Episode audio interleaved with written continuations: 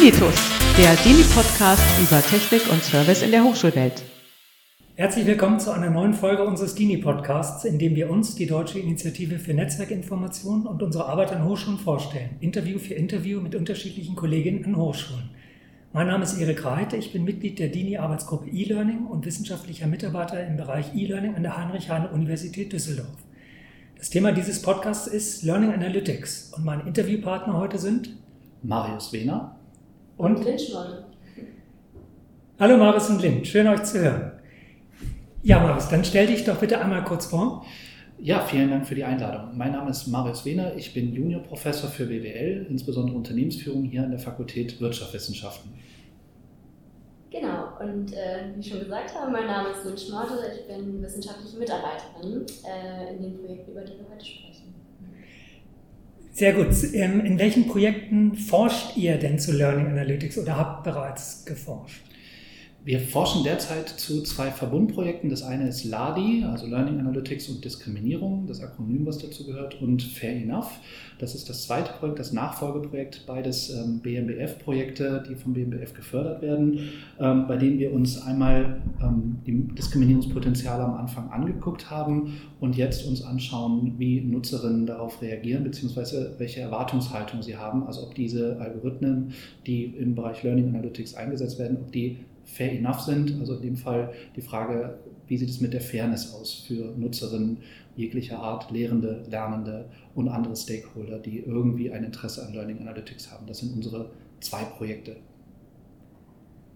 Äh, spannend. Dann möchte ich näher auf das ähm, erste, erstgenannte Verbundprojekt LADI eingehen. Mit welchen Forschungsfragen und ähm, Methoden seid ihr daran gegangen?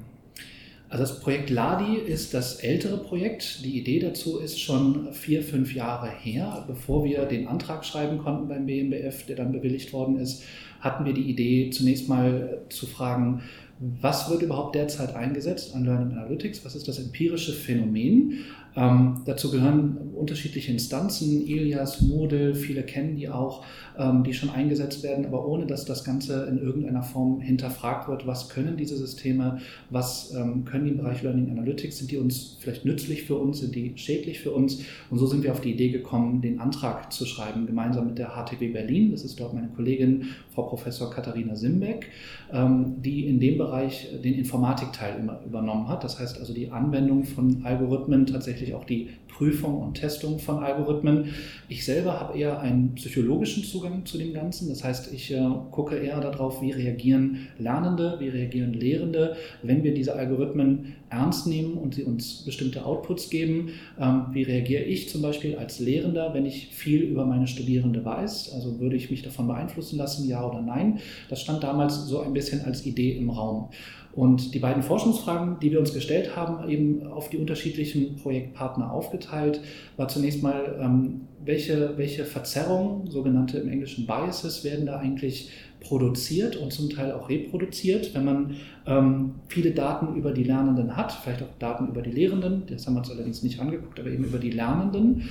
Und werden diese Verzerrungen, die man eben schon kennt, reproduziert durch den Algorithmus. Das heißt, in der Wahrscheinlichkeit, dass man einen Kurs besteht, ob man einen Kurs abbricht.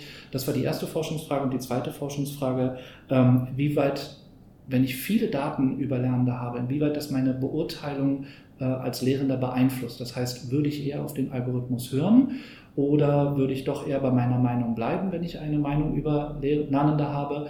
Und inwieweit ähm, empfinden Lernende das vielleicht aber auch als fairer, wenn ein Algorithmus über sie urteilt oder zusätzlich über sie urteilt, als wenn es nur ein Mensch ist, der nun viele subjektive Verzerrungen mit sich bringt. Das waren so ein bisschen die beiden Forschungsfragen, die wir mit Ladi hatten. Methodisch, ähm, um die zweite Frage darin zu beantworten, methodisch, wie gesagt, in der HTW Berlin hat man sich da echte Algorithmen genommen.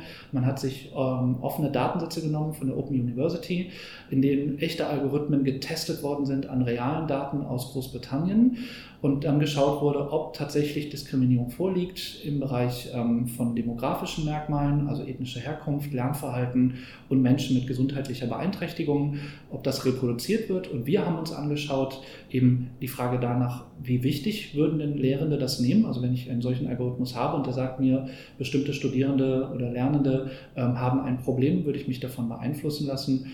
Ähm, das war die psychologische Herangehensweise und dann eben noch zwei Experimente, die wir mit Lernenden und Lehrenden gemacht haben in Bezug auf Fairness und Wechsel der Beurteilung. Also das sind so die beiden Punkte, die wir adressiert haben im gesamten Verbund. Ah, sehr gut. Und zu dem, zu dem letzteren Zugang, äh, wie war da der Feldzugang? Oder, oder mit welchem N habt ihr. Ah, okay. Die, die, ähm, die Conjoint-Analyse hatte 100 äh, Teilnehmerinnen, das waren alles ähm, Lehrerinnen und Lehrende auch an Hochschulen. Also sie mussten einen Lehrer-Background haben, die sich ähm, über dieser Conjoint-Analyse bei dem Einfluss, wenn ich äh, Informationen habe über die Lernenden, wie wichtig würde ich das nehmen? Und bei den Experimenten hatten wir einmal Lernende, das heißt also Studierende und Schülerinnen, die daran teilgenommen haben, auf die Frage, wie fair würden sie es denn empfinden, wenn am Ende einer, einer Zeugniskonferenz oder einer Klausurkonferenz ähm, nur Lehrerinnen zusammensetzen und eine Note vergeben oder wenn zum Beispiel Lehrerinnen unterstützt werden durch ein Learning Analytics Programm, bei dem diese Informationen noch zusätzlich einfließen. Und da haben wir ein Experiment zu gemacht und das zweite Experiment, was wir dann noch gemacht haben, war die Frage, wie reagieren denn nochmal Lehrerinnen? Also hier sind es tatsächlich auch wieder so an die, an die 190, glaube ich, waren das im Gesamt-N, bei denen wir uns dann angeguckt haben, ähm, wir haben denen eine, eine, Notiz über die Lernenden gegeben, über fiktive Lernende und haben gesagt, wie würdest du jetzt die Note geben? Und dann haben wir ihnen Learning Analyt äh, Analytics Outputs gegeben zu diesen fiktiven Schülerinnen und haben gesagt, würdest du deine Note jetzt ändern? Und dabei kam eben zum Beispiel raus, dass, ähm, dass tatsächlich, wenn es eine Warnung durch die Learning Analytics Software gibt, dann würden Lehrende ihre Note abschwächen, das heißt also eine schlechtere Note geben. Wenn es allerdings ein positives Signal gibt, dass dieser Schüler oder die Schülerin besonders gut ist, dann gab es keine, keinen Wandel, keine Veränderung in der Benotung. Das heißt also, Warnungen von Learning Analytics haben tatsächlich einen Einfluss auf Lehrende und das müssen wir uns einfach klar sein, dass wenn solche Tools verfügbar sind, werden Menschen sie nutzen und sich davon natürlich auch beeinflussen lassen. Ja, aber das ist ja auch ein Labeling oder eine Gefahr von Stereotypisierung, die dann in Bewertungen einfließen und die ja dann gerade eine Fairness auch verletzen würden, beziehungsweise die große Chance, die ja Learning Analytics bietet, auch mehr zu objektivierten Entscheidungen zu kommen, ähm, dadurch ja auch im Prinzip unterminiert. Ähm, bei dem ersten Zugang jedoch beruhte das ja eigentlich auf Selbsteinschätzung. Also es waren ja nur, wie würden Sie Entscheidungen für sich empfinden, die von Algorithmen versus von Lehrenden getroffen wurden. Genau. Ähm, und da ist ja interessant, weil das ist ja ein Stück weit, baut das ja noch auf der, ja, der eigenen Einschätzung. Es sind ja noch keine realen Daten. Und ähm, das Experiment ist natürlich schon dann wesentlich praxisnäher, jedoch würde ich da anmerken, die vorgelegten, das kann man sich ja vorstellen als Ergebnis eines Learning Analytics Dashboards. Und persönlich sehe ich ja viele Potenziale oder diese Dashboards überhaupt auch erst zu entwickeln. Also welche Daten müssen erfasst werden? Sind relevant für die Lernprozesse, können überhaupt auch erfasst werden und wie werden die dann dort äh, visualisiert, um überhaupt zur Entscheidung zu kommen.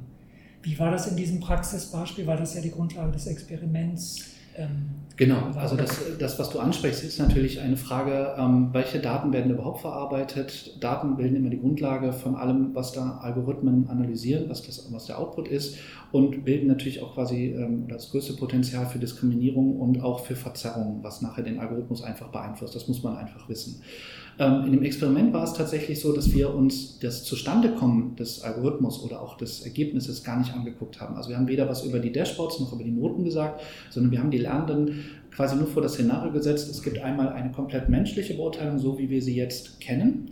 Dann gibt es eine Beurteilung, die, die quasi der, der stärkste Kontrast dazu war, dass ein Algorithmus die Entscheidung trifft. Also der analysiert einfach alle Lerndaten und wird mir am Ende ein Zeugnis ausstellen, ohne dass sich ein Mensch das anguckt. Ein vielleicht etwas unrealistisches Szenario, weil wir einfach so weit noch gar nicht sind, aber es ist möglich. Und das mittlere ist vielleicht das realistische Szenario, dass ähm, Lehrerinnen und Lehrer unterstützt werden durch zusätzliche Informationen aus einer KI, also aus Learning Analytics, bei der Notengebung. Da war einfach nur die Frage, was davon würden denn äh, Lernende bevorzugen im Sinne von Fairness, im Sinne von, womit wären sie zufriedener, wenn die Noten entstehen. Und da hat sich eben gezeigt, dass die Fairness schon ansteigt, in dem Moment, wenn Learning Analytics Systeme hinzukommen.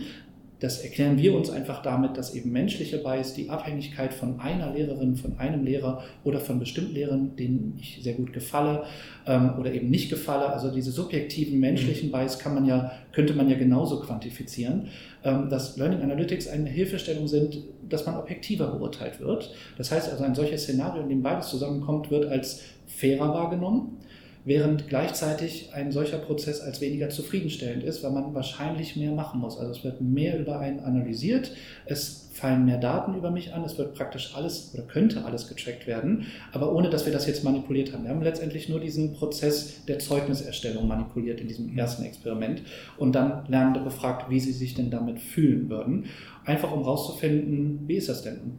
wenn man das in den Kontrast setzt zu meinen anderen Forschungsschwerpunkten, ähm, hat uns zum Beispiel überrascht, dass Lernende das Ganze als fairer wahrnehmen, während das in allen anderen Bereichen, also wenn wir in den Bereich des Personalmanagement, Recruitment gucken, empfinden Menschen das als unfairer, wenn eine KI über sie urteilt, ähm, weil man da einfach diese persönliche Interaktion nicht mit den Personalerinnen und Personalern hat, im Schulkontext ist aber genau das Umgekehrte. Also diese, diese doch starke Abhängigkeit vielleicht von einer Klassenlehrerin oder einem Klassenlehrer oder von mehreren Lehrerinnen, die dann äh, über mich urteilen. Und diese Abhängigkeit führt eben dazu, dass man sagen würde, wahrscheinlich Learning Analytics Systeme sind zwar fairer, aber wahrscheinlich müsste ich auch mehr machen und deswegen bin ich auch unzufriedener, weil ich dann mehr aus meiner digitalen Lernwelt preisgeben muss. Okay, das ist diese äh, Opportunity to Perform, die da genau. angesprochen wird. Und unser Scope ist ja ähm, auch mit der DINI natürlich Hochschullehre und Verzahnung von Technik und Lehre. Ähm, vorhin, Marius, sagtest du, sind die Algorithmen ja eigentlich eine Blackbox. Und da wurden jetzt ähm, dann Ergebnisse, also es ging ja mehr um die Empfindung, Beurteilung durch eine KI, aber so was vorgelegt war, entstammt ja sozusagen der, der Blackbox. Und da sind ja Sachen, ich kann ja im LMS viele Zugriffszeiten, Zugriffsdauern, ähm, aber Kontext matters. Und darauf zielt meine Nachfrage etwas, äh, wie kommen oder also wie diese präsentierten Daten zustande kommen oder wie die Algorithmen zu diesen Visualisierungsergebnissen gelangen. Ähm, das war ja dann in dieser Forschung mehr oder weniger vorgesetzt. Oder habt ihr was entwickelt, wie das ähm, ausgebaut werden könnte oder adaptiert werden? Das ist tatsächlich, also dann würde ich jetzt sagen, bei uns an, an der HU Düsseldorf war es tatsächlich so, dass wir das, das Ergebnis uns nur angeguckt haben, wie Leute dann darauf reagieren. Da würde ich jetzt sagen, da hat die HTW Berlin tatsächlich ähm, gute Arbeit geleistet, indem sie tatsächlich Analysen von Algorithmen gemacht haben. Das heißt also, die haben sich das mit diesem äh, Open University Datensatz angeschaut und geguckt, ähm, ob Menschen mit gesundheitlicher Beeinträchtigung zum Beispiel oder mit demografischen Merkmalen, Männer, Frauen, ob die durch die Algorithmen ähm, ein besseres oder schlechteres Ergebnis erzielen würden. Und tatsächlich zeigt sich, dass diese Algorithmen, wenn man sie denn anwendet, also ist völlig richtig, ist eine Blackbox, aber wenn man die Daten nimmt und der Algorithmus weiß, dass es sich um eine Frau oder einen Mann handelt oder um einen Menschen mit einer gesundheitlichen Beeinträchtigung, per se einen schlechteren Predicting Score hat. Das heißt also, da kommen schlechtere Ergebnisse für Menschen mit gesundheitlicher Beeinträchtigung raus, als für Menschen, die eben diese Beeinträchtigung nicht haben. Das heißt also, die Algorithmen haben da in dem, in dem was, was, was in der HTW Berlin erforscht worden ist, diese Diskriminierung, die wir eigentlich gar nicht haben wollen, reproduziert. Und das zeigt, ähm, wir haben auch mit diesen Systemen, die letztendlich eine Reproduktion der Trainingsdaten sind, ein Problem und wir müssen das beheben. Und auch dazu hat dann eben die HTW Berlin mit uns gemeinsam Vorschläge entwickelt, was man eben machen kann, äh, dass man bestimmte Merkmale einfach gar nicht dem Algorithmus zur Verfügung stellen sollte, dass das zum Beispiel schon das Diskriminierungspotenzial deutlich verringert, wenn ein Algorithmus eben nicht explizit gesagt wird, welches Geschlecht ist das oder handelt es sich um eine Person mit gesundheitlicher Beeinträchtigung, ja oder nein. Jetzt würden natürlich alle Informatiker sagen, man wird über einen Umweg auch das wieder aus den Daten generieren über den Algorithmus, aber man macht es ihm ein bisschen schwerer, wenn man es vielleicht salopp mhm. äh, formulieren würde. Ähm, und dann kann man tatsächlich sehen, dass dann Diskriminierung ein wenig geringer wird. Aber Diskriminierung reproduziert sich und ist immerhin ein Problem, ja. Gerade in dem Predictive Modeling und die Datenbasis ist ja dann Ausgangspunkt und dann wäre das halt eine Handlungsempfehlung mit diesem Wissen darüber empirisch fundiert, ähm, solche Daten gezielt halt ähm, gar nicht einzuspeisen. Und, oder Lynn, hast du noch so typische Diskriminierungspotenziale in den Algorithmen, die du so allgemein äh, noch ausmachen würdest? Ja, ich würde nochmal auf den Punkt zurückkommen, den du eben gesagt hast, dass eben dieser, oder genannt hast, dass ähm, eben dieser gesamte Lernprozess gar nicht online oder digital abgebildet werden kann. Also das heißt, wenn man irgendwie ähm, zum Beispiel im Universitätskontext ganz viel mit seinen Kommilitoninnen ähm, lernt und gar nicht äh, Lernplattformen nutzt zum Beispiel, findet man eben dort mit seinen Daten ja gar nicht ähm, so in der Form vielleicht, wie vielleicht andere, die das eben sehr viel nutzen. Und ähm, das ist natürlich auch dann ein, äh, eine mögliche Benachteiligung für Leute, die weniger ähm, online unterwegs sind quasi und ähm, ja, dadurch dann in der Benotung, wenn das zum Beispiel für den Bewertungsprozess dann zu, äh, hinzugezogen wird, eben ja, diskriminiert werden, was jetzt nicht unbedingt aus dem Algorithmus quasi ähm, erwächst, aber einfach durch den Fakt, dass nicht alle gleich viel auf den Plattformen ähm, zugegen sind quasi. Hm, weil das ja nur ein Ausschnitt des gesamten Lehr-Lernprozesses ist. Genau, ähm, ja. Und andersrum, wenn ähm, jemand ganz viel online ist, könnte man ja daraus den Schluss ziehen, ähm, dass die Person ganz aktiv ist, äh, sich ganz viel mit den Materialien, die online äh, auf den Lernplattformen ähm, vorhanden sind, sich beschäftigt. Ähm, das kann aber natürlich auch dadurch kommen, dass jemand einfach permanent seinen, seinen Rechner laufen lässt und nebenbei kocht oder bügelt oder sich mit ganz anderen Dingen eigentlich beschäftigt.